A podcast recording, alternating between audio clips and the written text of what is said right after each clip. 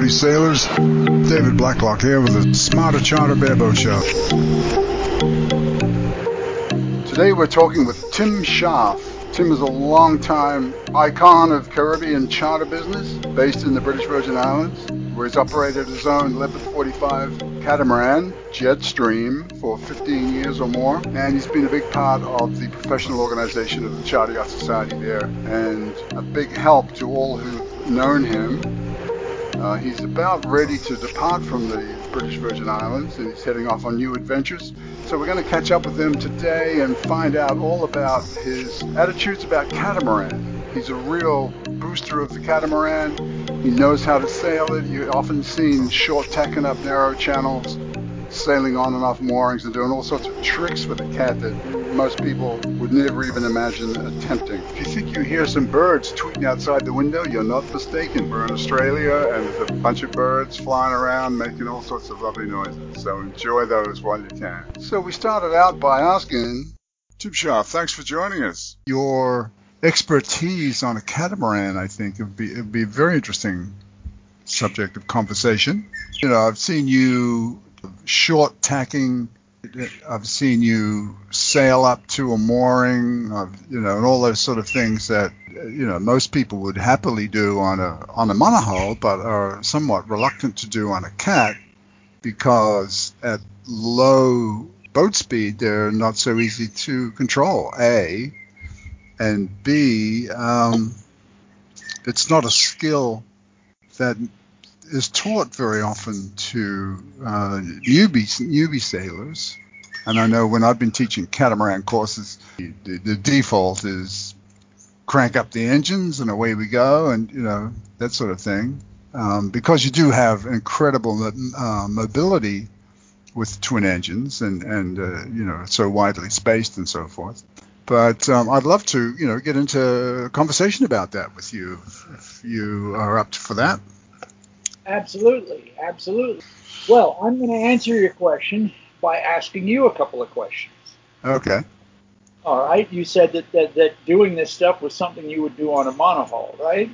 Uh-huh. Uh, but that you wouldn't do it on a cat. Why not? Uh, well, I, w- I have done on a cat, but it's not something that um, uh, I've ever taught, you know, because mostly the all the books would say, because of its small rudders and um, difficulty sailing close to the wind, the cat is not highly maneuverable under sail at low speed. And I would, as a matter of caution, would would try and um, get my crew to, uh, you know, operate the boat as a, a, under power, you know, because presumably you're always going to have at least one working engine. It's much more likely on a on a mono to, uh, you know, if you lose it, mechanical power, you get a wrap around your prop or something like that, then you're going to have to sail up. But you don't, you, the, the circumstances in where you're obliged to sail a cat onto a mooring or onto the dock or something uh, seem less uh, likely than uh, on a mono. Okay, let me address that.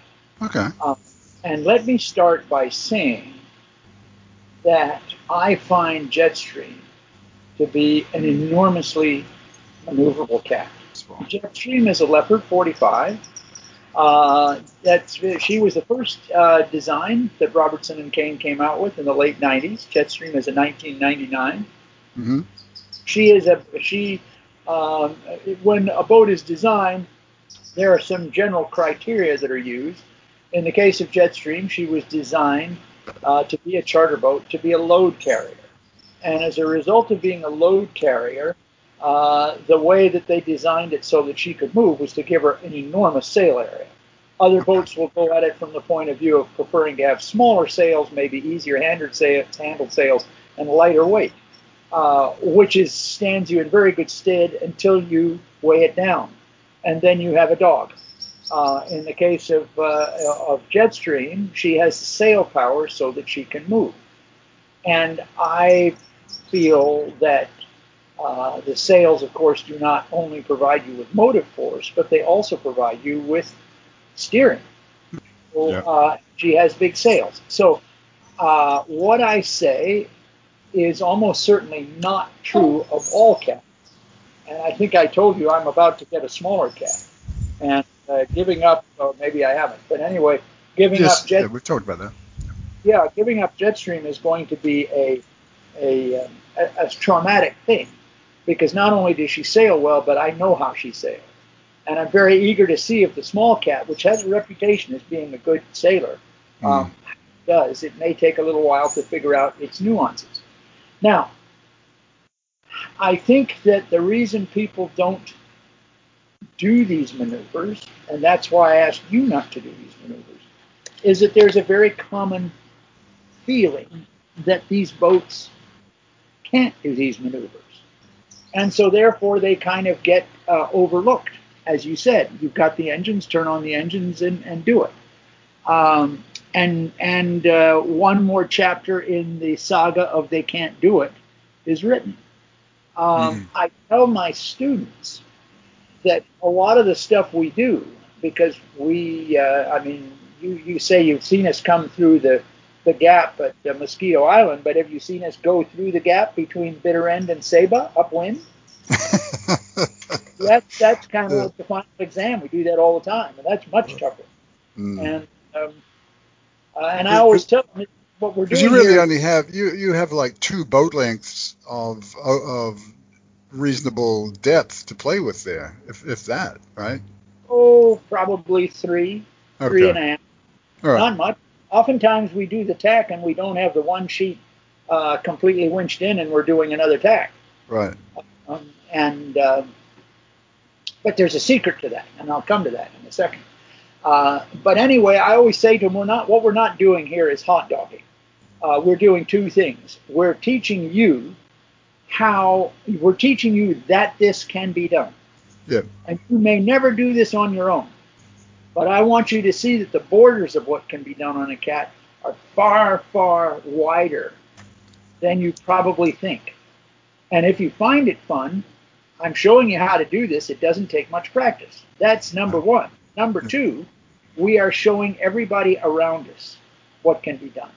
Right. And my hope is that at least a few boats look at that and say, I want to learn that. And in doing that, we can perhaps shatter some of the myths about catamarans being bad sailors, because they're not bad sailors. A lot of times the people on them are, but the boats aren't. Now, uh, in my case, early on, I probably use the engines as much as anybody. Wow. But I'm very fortunate in that, of course, uh, I own Jetstream. Um, and therefore, there's nobody there to tell me don't do this or don't do that. It's too risky or whatever. And I don't think it is risky. Mm-hmm. Uh, and it all the time. I've had the opportunity to really play with the boat. And I think what often happens is, is that the students are too reluctant to play with the boat, and the instructors don't have the opportunities to play with the boat. Um, and therefore, they're going to teach what they're comfortable, and that's going to be much more down the line of what the book says. Mm. Um, and much more inclined. I mean, I, I, I experiment. I'm always working on how can I make it do this? How can I make it do that? I mean, just recently, the, the, uh, the last thing that I've been trying to do, I have not mastered it yet. But this seems to me like this would be a fun thing to be able to do. Don't know if it ever would be useful, but it would be to sail into an anchorage and then heave to onto the mooring. Okay. So you get the turn just right, and then the, the mooring ball kind of goes along the crossbeam, if you kind of get my, my, my drift. Right. And uh, that might be useful if you came into a uh, an anchorage under just jib, for example. Right. Um, So so I'm always trying to work these things out. And my reaction is the boats will do way more than people will tell them they'll do, and people need to get out and do it, and uh, and then they'll learn. Right. And they'll be, now, uh, in the course of my instruction, in the first couple days, we spend a good bit of time talking about how the sails work, and talking about how apparent wind works. Um... One of the very important things I try to to uh, get people to understand is that if you're going in a constant direction and the wind changes in velocity, it isn't just the velocity that changes, but also the apparent wind direction. Sure, yeah. A lot of when people are saying, oh, well, the wind was fluky, it was, you know, it was shifting around. It wasn't shifting direction, but it was shifting speed. And as it shifted its speed, it was shifting the apparent wind direction. So right. I try to get students to be aware, aware of the wind, look at where, what the wind is going to do. You know, if you're sailing behind a mountain, well, you can imagine at the east end of North Sound around Bitter End, the wind is doing all kinds of things, right? So we're trying to anticipate how it's going to change direction as much as how it's going to change speed. And to really get the, the people understanding how the wind works. Now, within probably the second day, we're sailing off of a mooring. And sailing off of a mooring, of course, we can do that many ways. We can do it just with the mooring. We can do it in a number of ways. Um, but typically, I'll do it by backwinding the jib. Mm-hmm. And that's a very good exercise because the sequence of, of I mean, for example, do you let the last mooring uh, go before you let out the jib and back it, or do you back the jib and then let the mooring go? I mean, it, it, I get everybody really thinking about the sequence. You know, they'll I'll say, okay, we're going to do this. Tell me how we're going to do this. Oh, well, we'll just back the wind and go. I'll say, really? Give me the sequence. One, two, three, four. We spend a lot of time on that.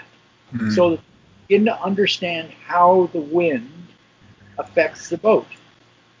And and when we start doing that, we realize that when we tack, for example, and the wind is very light, that might be an occasion that we backwind the boat if uh, to, to make the tack. If we're going fast, we don't need to do that. Jetstream doesn't really need to do that ever, but let's say we stall the boat and we therefore have no steerage way. We can still steer by using the jib. Right. So so very early on, I try to get people doing that, and I don't see a whole lot of. I don't want to make comparisons, but I don't see that a lot with other courses, and I have a feeling that that most instructors spend uh, a lot of time on the very basic stuff, which is very important because you need to do the basics. But I wonder how often the student leaves feeling that they really know what the wind did. Mm. Uh, so so that's that's kind of the first thing. The second thing is, is that I think in all the close quarter maneuvering with the catamaran, the secret is learning to sail with just the main. And the reason I say that is, is that, I mean, many of us grew up on jib-driven boats. Masthead rigs with a huge jib bigger than the bigger than the main. That certainly is what I sailed for years and years and years. Mm-hmm. Kind of scoffed at the big main. Mm-hmm. Um, but those kind of boats won't sail with just the main. You know, the main is too small. It's a sliver. Um, center of effort's in the wrong place. Um, and so when you're sailing around on one sail on a on a boat like that, you're usually doing it with the jib, and we see that all the time. People unroll the jib and off they go. Problem with that is that if you're coming up to pick a mooring or anything like that, pick up a mooring, you've got that sail up there flapping around trying to kill you when you come head to wind unless you roll it up, at which right. point you have no engine. Hmm. I've come to truly like sailing with a fractional rig and a big main because that you can control. And, uh, um, and you can slow down. So, for example, when somebody asks me, can I sail up through Mosquito on my own, because I always try to get people thinking in terms of what would they do single-handed, because that requires that they think things through better. You know, if you've got a big crew, uh, muscle power can get you through all kinds of mistakes, but if you're by yourself, you have to think it through. And people will say, how do you do that by yourself? I'll say, it's very easy. But what do I do? I roll up the jib. I don't try to single-hand through Mosquito, tacking the jib and tacking the main. I just roll up the jib and go in with the main self-tacking. Couldn't be couldn't be easier, except instead of going at, you know, seven knots, eight knots, I'm going at five. Mm. Uh, and so the first thing is to understand that if, you, if you're comfortable with sailing with just the main, that becomes a very big weapon. And where I think most people go wrong, I went wrong with this for years with Jetstream. I couldn't make her sail with the main. I could make her stall. Eventually, I got to the point where I can make her sail sideways if I want, mm. or go. And the whole key there is to simply remember to ease the main. We sometimes lose sight of the fact that the jib changes the angle of the wind for the main. So the main sails in the dirty air of the jib and has to be has to be uh, shaded in more closely. The minute you get rid of the jib, you need to let the main out. How far? Quite far. Think of the angle of the leading edge of the jib. Mm-hmm. But for a second, you're probably as close to the wind. You're going to be maybe, you know, in the high thirties apparent wind, right? It might mm-hmm. be forty. Some boats before that. And that's kind of the angle of the leading edge of the jib is. And that's where the main has to be. So on Jetstream, for example, when I might have it sheeted in really tightly, uh, if I'm sailing with both sails, I'll immediately let it out maybe, I'm talking about the boom, might be um, certainly three, it might be five feet off center line, which is quite a bit. And all of a sudden the boat fails. So the first thing that a person needs to do is to understand that sailing with the the main out makes the main trim correctly. Not like you're buffing the main. It's how the main's going to sail with the most power. Um, Jetstream will sail almost as close to the wind with just the main as she does with full sail, except the main has to be out. And all of a sudden okay. the boat is incredibly maneuverable. Okay. I can turn her on a dime. If I sheet in too much, she'll come to a dead halt, she'll stall, uh, she'll come head to wind. So the first thing is to learn where that sail needs to be. And, and if you're trying to do a lot of close action, it's a little better even if you've got both sails to have the main out. Remember the old phrase, when in doubt, let it out. Mm. And I think that's the uh, that's the main thing. The second part of it is, is that in a boat that sails more closely to the wind, let's think of our typical monohull. If you sit on a mooring or an anchor with your mainsail up, mm-hmm. unless you have it completely luffing, it's very easy for the boat to start sailing. Mm. It wants to sail. You know, the bow falls off the wind and off you go with, with the uh, with the sail. With the catamaran, because it's not quite so close-winded, you have a nice little notch in there where the mainsail acts like the feathers of an arrow. And if you have it sheeted in tightly enough, it will never turn away far enough from the wind to start sailing. So it just keeps you stalled. Mm-hmm. And so all of the close quarter maneuvering, one of the things that we do sometimes is we stall the main. And in fact, we pick up the main, pick up the mooring, or drop the mooring with the main up, in a completely stalled position so that it isn't making us sail around. And then when we get ready to go, then we let it out a little bit. When we finally picked up the mooring, that's when the sail comes down, not until the mooring's picked up. So if we miss the mooring, the boat will gradually back up. The bow will, will gradually pay out one side or the other. We ease the main out until all of a sudden the boat stops and it starts picking up speed, and we go and we make another shot at it. But if we were to lower the main, it, as we were coming up on the mooring, let's say at the end, and we blew the pickup, we're now without it. So I would say that close quarter maneuvering starts with, first of all, understanding that it can be done, and therefore playing with the boat to find out how that boat wants to do it. Right. Rather than on the theory that it's a big, heavy, unmaneuverable beast, and we best just turn on the engines. The first thing. The second thing is learning how to sail under main alone, assuming that the boat has the right, you know, sail plan for it. And and my observation is that the big mistake that people make when they, when they are sailing uh, with the main alone is to not let the main out mm. and to not how far they need to let it out. And then finally, the great advantage of the catamaran is you have the ability to, to actually stall the boat with the main. Want to do it.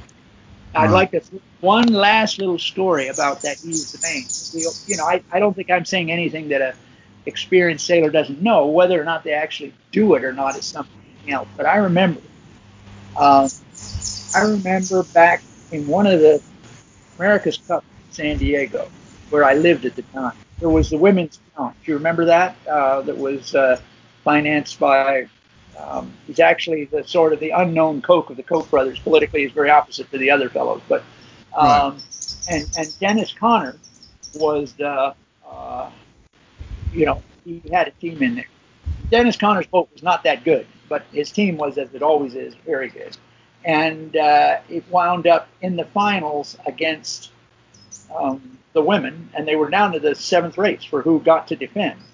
And so you had, on the one hand, the team of the Cracker Jack sailors, and then you had the team with the better boat. Also, the women were Cracker Jack sailors, too. Don't let me imply that that was not the case. But they didn't have the experience. Connor's boat did.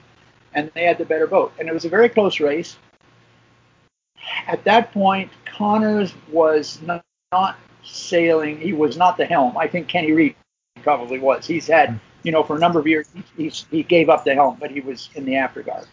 And um, this is one of the first races where they were all microphones, so you could hear all the conversation, which was very good. A lot of people had a misimpression of Dennis Conner. He's actually very quiet in the boat. And um, they were sailing along, and all of a sudden, the halyard of Connor's boat, uh, Stars and Stripes, on the jib, let go or broke or whatever, and down came the jib. Um, mm-hmm. And it's a very race. And of course, they had it all, you know, they're all trained and set up to where they have a spare halyard, and, you know, they they, they got the thing all, all sorted out, and seemed like seconds. Um, probably took a minute.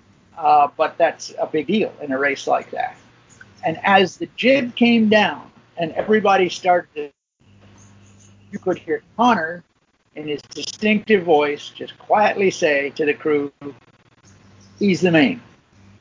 And I'll never forget that. In that level of a race, that level of sailors, somebody still had to remind them to ease the main. Mm. And uh, they did go on to win the race. And then in one of the great things in sailing, the women offered Connor's the use of their boat in the actual final and the actual cup itself, and Connor's accepted it, um, which goes to show how much better a boat uh, the other folks had. Anyway, that, those are some some some little uh, things, and I've been yeah, kid. You probably have a question or two. Was that Dawn Riley? Was that was that her team? It was. Going back to the um, you know talking about sailing the cat under Maine, one of the issues that a lot of people have is particularly like, like when they're hoisting the, the Maine, when they're getting a sail up. They're motoring often, and there's a big problem with weather helm. With the main up, the jib still still rolled up. You put a little trim on the on the main, the next thing you know, you know you're just rounding up completely. Massive weather helm on some of the boats, and that's sometimes you'll hear, uh, particularly in a charter type situation, people are out there, they're getting their main up, and you start to hear the incredible revving of of the of the engine, where they're either putting the, the leeward engine in reverse or the, the windward engine forward and trying to spin the boat back so that it's not going, uh, you know, head to wind. And that's uh, always been an issue for um, newbie sailors. I know in situations when I've been, you know, like an instructional skipper or, or going out with um, people on their first sail on a, on, you know, on a charter, and you know you spend a few, like an hour or two with them. That's always the issue, is the weather helm under Maine alone. And that's because it's in too tight. I mean, I that's, used to do that too until I figured it out, you know. And Jetstream is fingertip steering uh, under Maine alone. Yeah. Um, remember, she's got a it's a fractional rig. The mast is pretty far forward. The center of effort is not so far back, right? Um, yeah. the, the the old mast rig, uh, the Maine was generally further back, and uh, and you had that. But but um, I remember when I first would sail, this is when I wasn't really trying to, you know, and I wasn't doing much teaching, and, and it was kind of how do you get the charter done? And uh, yeah, it, it, she had tremendous weather helm, and uh, like I say, I could make her go sideways, all those sorts of things. I, you know, I would read things, and I'd think, well, these cats can't go under Maine alone. I just read it, and I just did it. And then when I started experimenting with it, then I started easing the main the whole way over out, and that's just the, the it's like a big dinghy. Um, and and I think that's the secret. People just don't realize how far out that main has to be. Let's say you're sailing along at about forty degrees, forty-two degrees apparent wind, right? That means yep. The true wind is about sixty degrees. Yeah. And uh, um, and that's going to be where a lot of these cats are going to be comfortable sailing. But anyway, forty degrees or so apparent wind. Think how far the boom has to be out for that to be correctly trimmed if you don't have a jib. Yeah. You know, people just don't do that. And when I started, you know, kind of kicking myself and saying, Tim, you've known this for twenty years. Why don't you just assume this boat can can sail under Maine alone uh, and figure it out? Now, do you find that you are somewhat unique in, in this um, approach? I mean, there's not many sailors that, that do the things that you that I've seen you do. But, I mean, you do them because you often would have students on board and you'd be teaching or, or getting them to practice it. Yeah. But, um, you know, so so much of catamaran operation has really been about sort of uh, like it's a, it's a motor yacht with an auxiliary sail or something, you know. As Trish used to say, it's a cruise around the dinner table, not around the islands. Exactly. And I uh, I always loved that phrase of hers. It was so so apt. Um, uh, I guess it's different. I mean, you know, we're all teaching hmm. the same thing basically if we're teaching to a uh, to a standard. But um, uh, I love to sail. I love the students to sail, and my clientele is very heavily weighted in favor of the older couple who are actually going to buy a cat for their retirement or to cruise or whatever. They don't have to be older, but they're going to be serious. They're going to be live aboard. Mm-hmm. Uh, not that many of my uh, uh, uh, clientele seems to be people that are learning to sail a cat so that they can charter. Right, Some do. Right. More are going to yeah. buy a boat. And, yeah. uh, and it's very easy to talk them into wanting to know how to do this. Um, And there probably is a little bit more theoretical stuff than average. I, it, sometimes I, I I want to get out on the water, and I'm having to go through this. As I explain to them, I want you to understand why we're going to what we're going to do, so that when we actually do it, you can see it, and you don't have to be thinking at the time why we do that. So um, try and get them to really understand what's going on, uh, and then and then you know really make them do it. And they have a tremendous time. I mean, they enjoy it so much, David, because because they're understanding it, you know, and I'll make them, at the end of a maneuver, okay, explain that to me. Did we do it well? Did we not do it well? Why did we not do it well? And, right. you know, and I require those kinds of answers, and, and uh, uh, yeah, and then if it's, if it's, uh, if it's not an instructional thing, you know, if it's a regular charter, I mean, usually there's a couple people that are interested in learning how to sail, so uh, I'll, I'll get them to some point where at least they can help out with some of these maneuvers, and, you know, and they all kind of, they notice that we're doing stuff that none of the other boats are noticing, and they kind of, they get a kick out of it.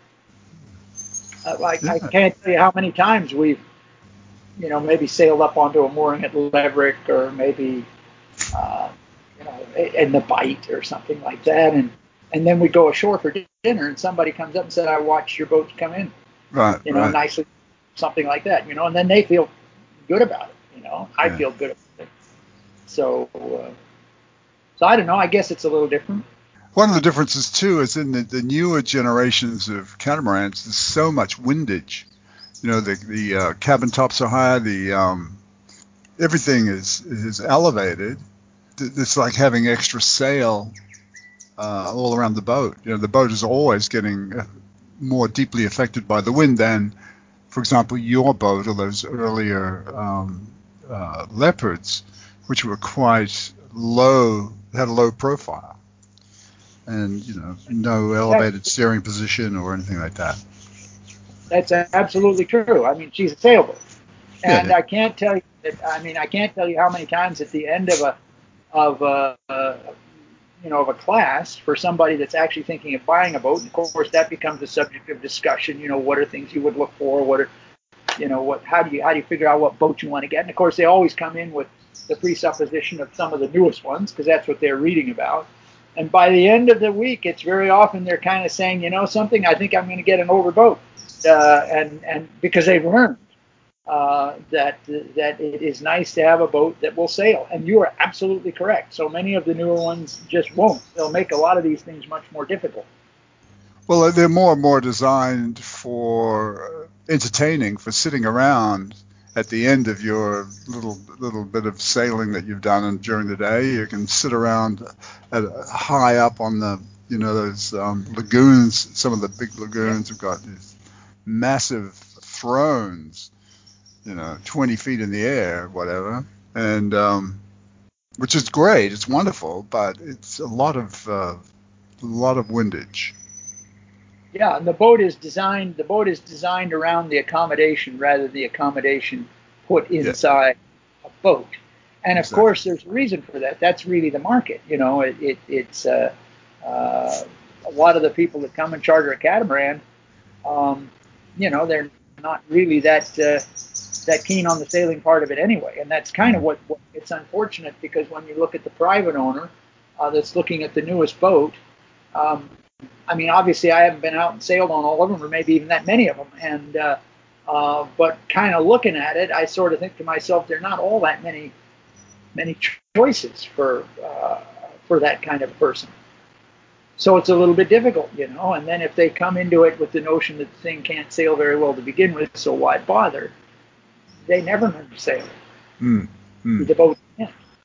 And you look at things. You look, for example, the, the design of boats ebbs and flows over the years. It's amazing how we come back to things that we that were there a long time ago. I mean, you look at the old J boats. Those were fractional rigged. A lot of those, those uh, older boats were. And then you got into the sixties, you know, in the seventies and eighties, and we were all sailing masthead rigs with, with kind of blade mains. And um, then I remember, I think the first company to really embrace going back to a fractional rig was J boats. I'm not talking about the big old J's. I'm talking about yeah. J twenty-four, J whatever. Yeah. And I remember in their literature, they would say one of the great advantages of this is that you can sail under main alone. So you can, right there in their advertising, you can sail, you, you can do the kinds of things I'm doing uh, under main alone. Right. And I looked at that and thought, that's preposterous. Of course you can't do that, you know. And I kind of put it in the back of my mind, continued to sail all my masthead uh, masthead boats. And uh, uh, but then, you know, with the era of the catamaran, a lot of the monohull, we been in an era of fractional rigs with big mains, main-driven mm-hmm. boat, not driven boat. But, of mm-hmm. course, it was always great when you had a driv- jib-driven boat. Uh, all you had to do was unroll the jib, and you were sailing. And the jib was big enough that if you had some wind, you could sail under jib alone. We've all done that a million times. And now, in the last few years, you see Lagoon kind of, you know, the the, the circle has been, it's gone right around the circle to where they've now moved their masts back, and they market it as some sort of a, you know, some kind of a big advantage um, in speed. You know, this is the latest design rather than this is the way we did it thirty years ago. Um, and they have a smaller main, and they have a bigger jib that's mm-hmm. on a roller, and it's not a masthead jib, but it's a big jib. And I think what's really happened is, is they've just said, how can we make this boat easier for the charterer to sail? Let's just give him a jib, a big jib, that he can unroll, get going. And that's also um, accommodating the, the fact that most people are comfortable sailing uh, on the beam or, or downwind rather than uh, upwind. So throw out the the big sail, and away you go, you know. Exactly, and it fits the market, and uh, and so they make those boats. But that doesn't mean that it's the best way to design a boat. But it's it's interesting to see the number of, you know, there's all these people on YouTube now that are sailing around the world and documenting their trips, you know, and and so many of them are doing them on cats, and on on the sort of type of cat that we've just been talking about, you know, the ones that are charter cats, really, with all their windage and, and their flimsy construction. Um, and away they go, charging around. It's a little worrisome, you know, I mean. It, yeah, I mean, it, it's uh, uh, charging around is the right, right word for it, and more power to them.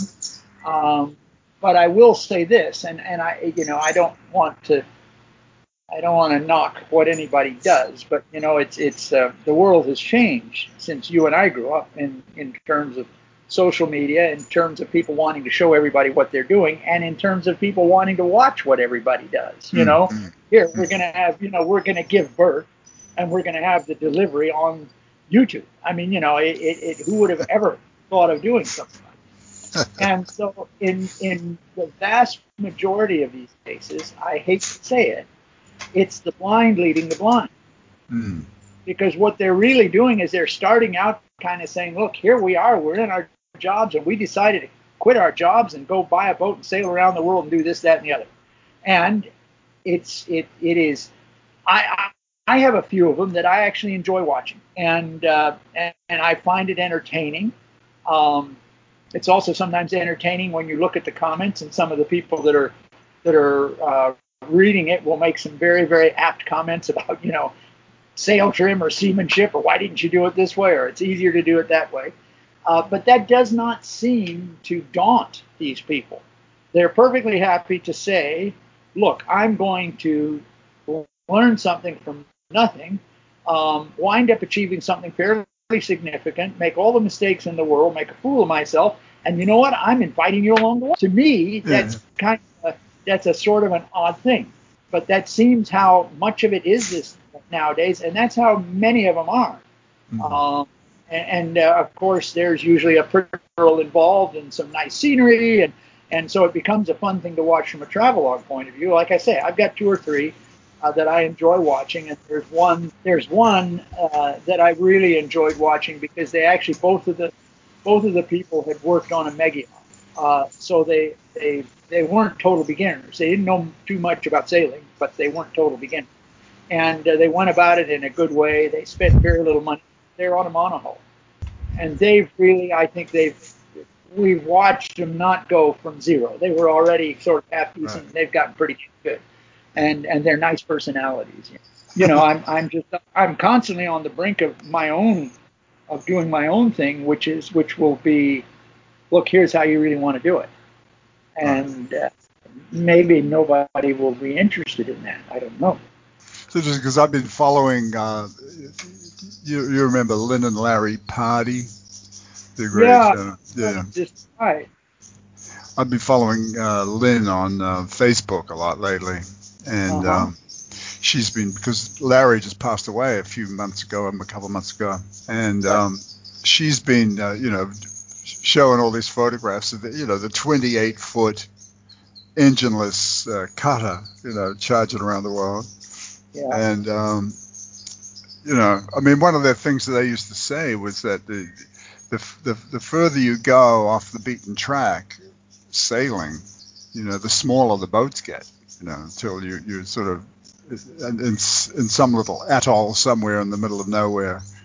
And they're, they're all twenty-five foot, thirty foot boats, you know. And um, true, yeah. Or was very true. Well, yeah. Probably isn't. They, she had a wonderful expression. She said, you want to make, or maybe came from Larry, came from them. She said, you want to make your boat unstoppable. Right. And they defined it as, if something went wrong, you always had a way around it. And so that you didn't wind up getting stuck someplace for months because you had to fix something. The idea was that you made your boat whether where you could plan where you were going to fix it, which right. when you stop and think about it, it's a wonderful idea. And I use that on my monohull. It was very much that way. You know, if this didn't work, then that would work. If this didn't work, that would work. Mm. Now the, the catamarans that we sail, um, uh, they can be quite, quite stoppable.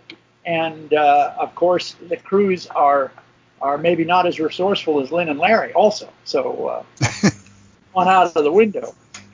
So when you talk about your monohull, what what, what did what was your monohull? My monohull was a thirty-three foot Hunter. Okay. It was the original uh, original line that they had, designed by Cherubini. It didn't look like Hunter's later looked, which were always kind of unique. It looked very much like a Cal or a, an Ericsson or a, you know, something along that line, yeah, yeah. and uh, an Islander. And in those days, their their uh, uh, their construction was sometimes very good, sometimes very bad, sometimes in the middle. Mine was in the middle. Um, but I sailed her for six years on San Francisco Bay, and that's rough enough that, that I pretty much broke everything that was not up to uh, to snuff, and then reinforced it. And by the time I left San Francisco Bay, I, I had a tremendous amount of faith in that. I was very fortunate. Um, somehow the broker that sold it to me must have known how I was eventually going to use it, which was nothing like what I thought. A very, okay. very good boat. Single hand and cruise on, and and uh, I lived on that boat for nineteen years, uh, eighteen and a half. Did you take that boat down to Cabo? Absolutely. And okay. uh, uh, originally Northern California, then Southern California, then down in Mexico, yeah. And, and I was actually on the brink of taking her across the Pacific, believe it or not. Uh, and then uh, life changed when I got Jetstream. Okay. So you were, this was on the Sea of Cortez? Is that where, is that where you were? Mostly Sea of Cortez, some mainland stuff, but I loved the Sea of Cortez. So what's, what's that like for sailing? Well, it's one of those places where they say that, you know, the sailing's not very good except in the winter when it is, uh, there's the sort of Sea of Cortez version of the reinforced trades. And it's northerly winds that come down from the Great Basin in the U S, the nortes. And yeah. boy, those are those are those are wicked winds. But uh, um, I used to kind of chuckle about that because I sailed most places, and uh, and Lin Pardey did a year up in the Sea of Cortez, and we all know they sailed. And I eventually came to the conclusion that it's so hot there in the summer that people put up their their awnings, you know, and I mean there were very elaborate awnings. You know, a yeah. lot of debate on what color the awning should be and how do you get wind to go through it, because there wouldn't be that much wind. And um, and then you were going to go for about an hour and a half of, to your next destination, and you, you were going to have to run your engine to run your refrigerator, because that's the kind of refrigerators people had. So you're going to have to run your engine anyway. So if you motored to the next spot, that saved you from taking the awnings down, and you got your refrigeration done. And so you motored, and then you eventually bought into the idea that the sailing wasn't very good in the Sea of Cortez because you never sailed. And uh, that was my observation. You know, I didn't have a very good awning to begin with. Later on I did. So I roasted. Uh, my refrigerator was a very, very low-draw D C refrigerator, and I had solar panels, and I, I basically sailed. I had a wonderful time sailing there. Um, I'll tell you what, I don't think there's one in ten people that would talk about it as a much of a sailing place, but um, I always enjoyed light air sailing. In fact, you know, here we get tons of heavy sailing, and my favorite is the light air sailing. And my thought has always been that, you know, it's not hard to make a boat move when you've got a lot of wind. Right, but right. you have little wind, then um, it's an art. And sailing is one of those things that I think the more you do, the better you become, but the harder it is. Yes, you, you, that's you true. Yeah. What, because you're trying to do a little of this and a little of that, and it becomes very fun, very difficult, very absorbing, um, but great fun, and you get fairly decent at it. I think the rap that I'd heard about the, uh, the Baja California really was that because of the peninsula on one side and uh, the... Um, mainland on the other, it was just fluky wind all the time. That's what I, I think. Well, it's very, very fluky if you keep your awnings up. The wind in the center, there's always pretty good wind in the center. Okay. And, uh, you know, and, and down the coast, you'd have your flat days. And I mean, flat in the Sea of Cortez is like mirror flat. But you would have plenty of days with, you know, eight to ten knots, eight to twelve knots. Okay. That's usable. Knots. Uh, it's usable. Again, you have to you have to have a boat that sails well, and you have to enjoy sailing. And I think that's yeah. kind of the difference, you know. So if you're just thinking something is ten miles away, so I can motor it in an hour and a half or two hours, um, and I would prefer to do that rather than sail for free, then you're not gonna you're not gonna sail much. The other thing is is that yeah. the Sea of Cortez is one of those sort of um, kind of uh, uh, a training ground. If you're on the West Coast and you're going to go cruise, the first place you cruise is the Sea of Cortez. Right. And there you go wherever you go. Um, or some people stick around it. They love it so much. I loved it so much. Mm-hmm. I'd love to go. Um, now, did you did you run a marina there or something? I was the manager for four and a half years at Capo Marina. Yeah, exactly. Marina okay. Capo. The thing is, is that they, they uh, a lot of the people, when they get down there, their boats are not optimized yet. Maybe they're not optimized. Their boat's overweight. You know, they're, everybody's kind of wondering how this cruising thing goes. You know, and so people are taking very, very baby steps. So they're not really paying much attention to their sailing. But right. uh, you, you, I, well, I'll tell you, the last trip I did on, on, on my other boat on Casual Water remember I told you that she she was not stoppable, right? So yeah, uh, yeah. the uh, the uh, cutlass bearing went out, and we had hundreds and hundreds and hundreds of miles to go, and we just sailed it. And this was right in the summer when you're not supposed to be able to sail it. We sail on to anchors. This is me and Marcia. On and off anchors, we did this, we did that, you know, we would stop an anchor if there was no wind. We had a wonderful time. And yeah. I eventually turned the engines on for the last minute to get it in the berth in San Carlos. So, planking away on its on its cutlass bearing was completely mm. shot. You know, I just put on the engine and we went in and turned the engine off. Mm. Um, so so the common thing is that it's not much of a sailing place, but I think it actually can be better than than uh, most people make it, and it's wonderful in every other regard. Right. So where else have you sailed that um, I'm not aware of? Well, um, you know, I went decades without thinking about sailing. Um, it uh, I learned to sail originally, believe it or not, in the U K, and huh. uh, on the Alde River, A L D E.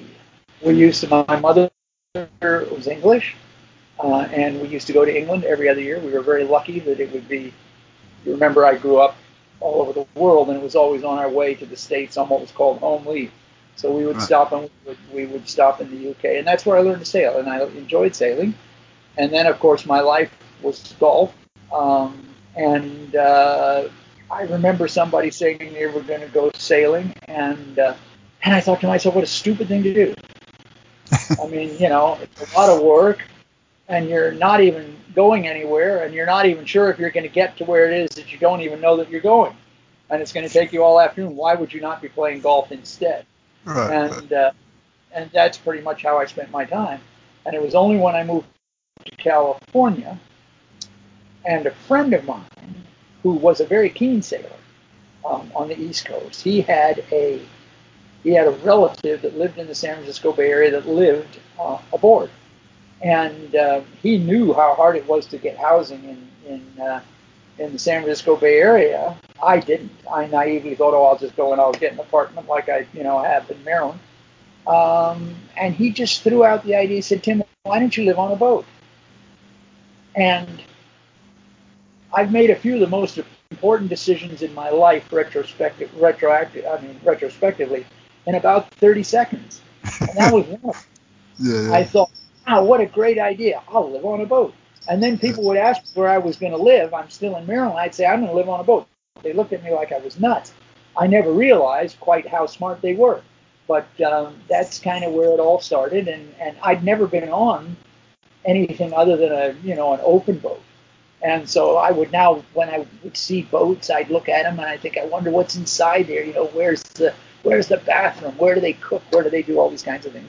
When I got to, to the Bay Area, I I got pretty uh, serious about looking for a boat, and I was fortunate. I stumbled into to the, uh, the thirty-three foot Hunter, um, and uh, you know, it went from there. And uh, the the smartest thing I did, and I would say this to any novice sailor, is that there is nothing better than time on the water.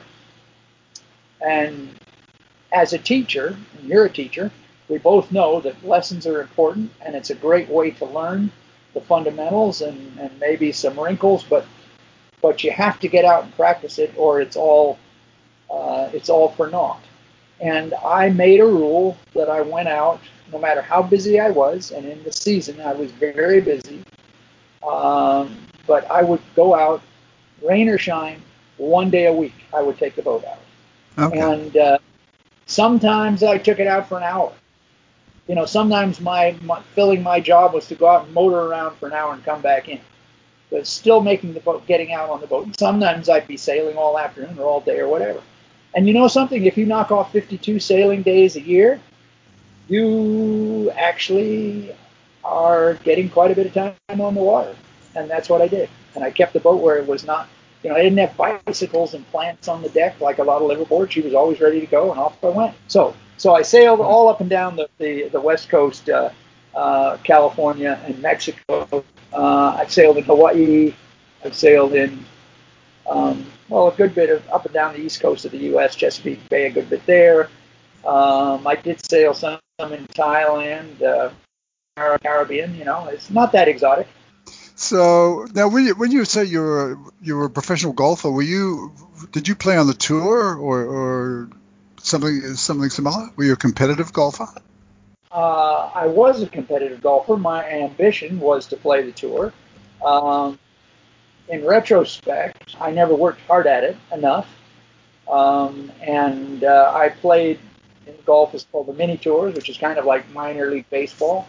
Yeah. Um, And I played pretty much right up to the level of, uh, of, of, of the tour, just below it, and I and I played fairly well. I won a couple of tournaments, not big tournaments, but I won some tournaments.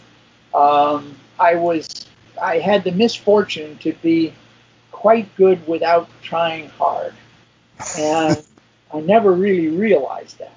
Um, and so I excused my not trying as hard as I should. I rather inadvertently discovered that I was a pretty good teacher, and uh, and it was in that part of the game that I really made my mark, and I went on to be the reason I was in the San Francisco Bay Area was I was the golf coach at Stanford University, and then I was the director of golf at a fairly big golf school, Saba golf, you know, so on and so forth. And and uh, the interesting thing is is that when I was the golf coach at Stanford, um, I was working with all my players, and they were good players, so I was contributing to their game because I was I, I got that job because I had taught some pretty good players. I, I was I was a good teacher for good players.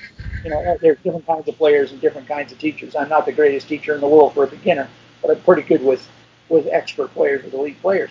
But the interesting thing is, is now I had the chance to see how they went about things and understand that all these kids that came to Stanford that were elite players that I'm coaching, I mean, you know, they had gotten to Stanford without any input from me. They had learned, you know, at the, at the hands of other teachers and so forth, and they had really good work habits. Mm-hmm. And all of a sudden, I saw what it took to be a really good player. It was kind of funny because in some ways I learned as much from them as they learned from me. And uh, I had two U S junior champions, a junior world champion, you know, those kind of kids. And when I saw the effort that they put in, Um, you know, I thought to myself, you actually aren't any better than I was, but you go about it in a completely different way. And that kind of opened my eyes to how people do things really well. And, and eventually I think that improved my own teaching because I really, I, mm. you know, I, I had experienced it, unfortunately, not firsthand. But in the meantime, I started sailing and eventually I succumbed to that addiction. And it is an addiction, that's for sure. It is. Well, actually, so is golf. Um, yeah. But uh, people always used to say yeah, you never see somebody that plays golf and sails because they're both incredibly time-consuming and not cheap. And mm. I always had the good fortune that one or other of them I was making my living at. So uh, so I, I only really always would have one ho- hobby at a time. One was my profession, the other was the hobby. Right. Uh, so uh, I was pretty lucky that way. So now you're thinking of downsizing from your boat. From yes. uh, Jetstream. Yes. And uh, I will deeply regret separation from my current steed. You know, I've been on Jetstream now for sixteen years uh, and lived on her that whole time and learned her. And um, I've been fortunate in that I've been able to do with her pretty much whatever I wanted to do. So people have said, you wear that boat. And uh, that's not too far off. And I've been very lucky. She's a very good boat. And I'm now going to another boat, smaller, uh, that is also supposed to be a very good boat. And obviously I'm looking forward to it. I mean, you know, I'm making this change voluntarily. I am looking forward to learning how she sails, but I'm hoping she sails as well as Jetstream. So you've, you've uh, made that decision? Actually, over this past weekend, I made an offer and it was accepted. Oh, well, congratulations. So now you have to um, find a new home for, for Jetstream. My understanding is that for reasons that, uh, well, I do understand them, but that boats Jetstream size are a fairly hot commodity these days, along with R Vs and vacation homes, because mm. it's uh, families feel they can get their recreation, you know, while kind of staying isolated. And then there are people that are retiring early, and COVID is the time to do that. So apparently boats like Jetstream are, uh, do pretty well. Now it remains to be seen if somebody is going to be open-minded about an older boat. but she's in superb shape. You know, I just painted her from the toe rails up uh, a year ago, so you know she looks pretty much like a, a new boat, and, uh, and it's very you know refit, a lot of very new gear. She'll make somebody very happy.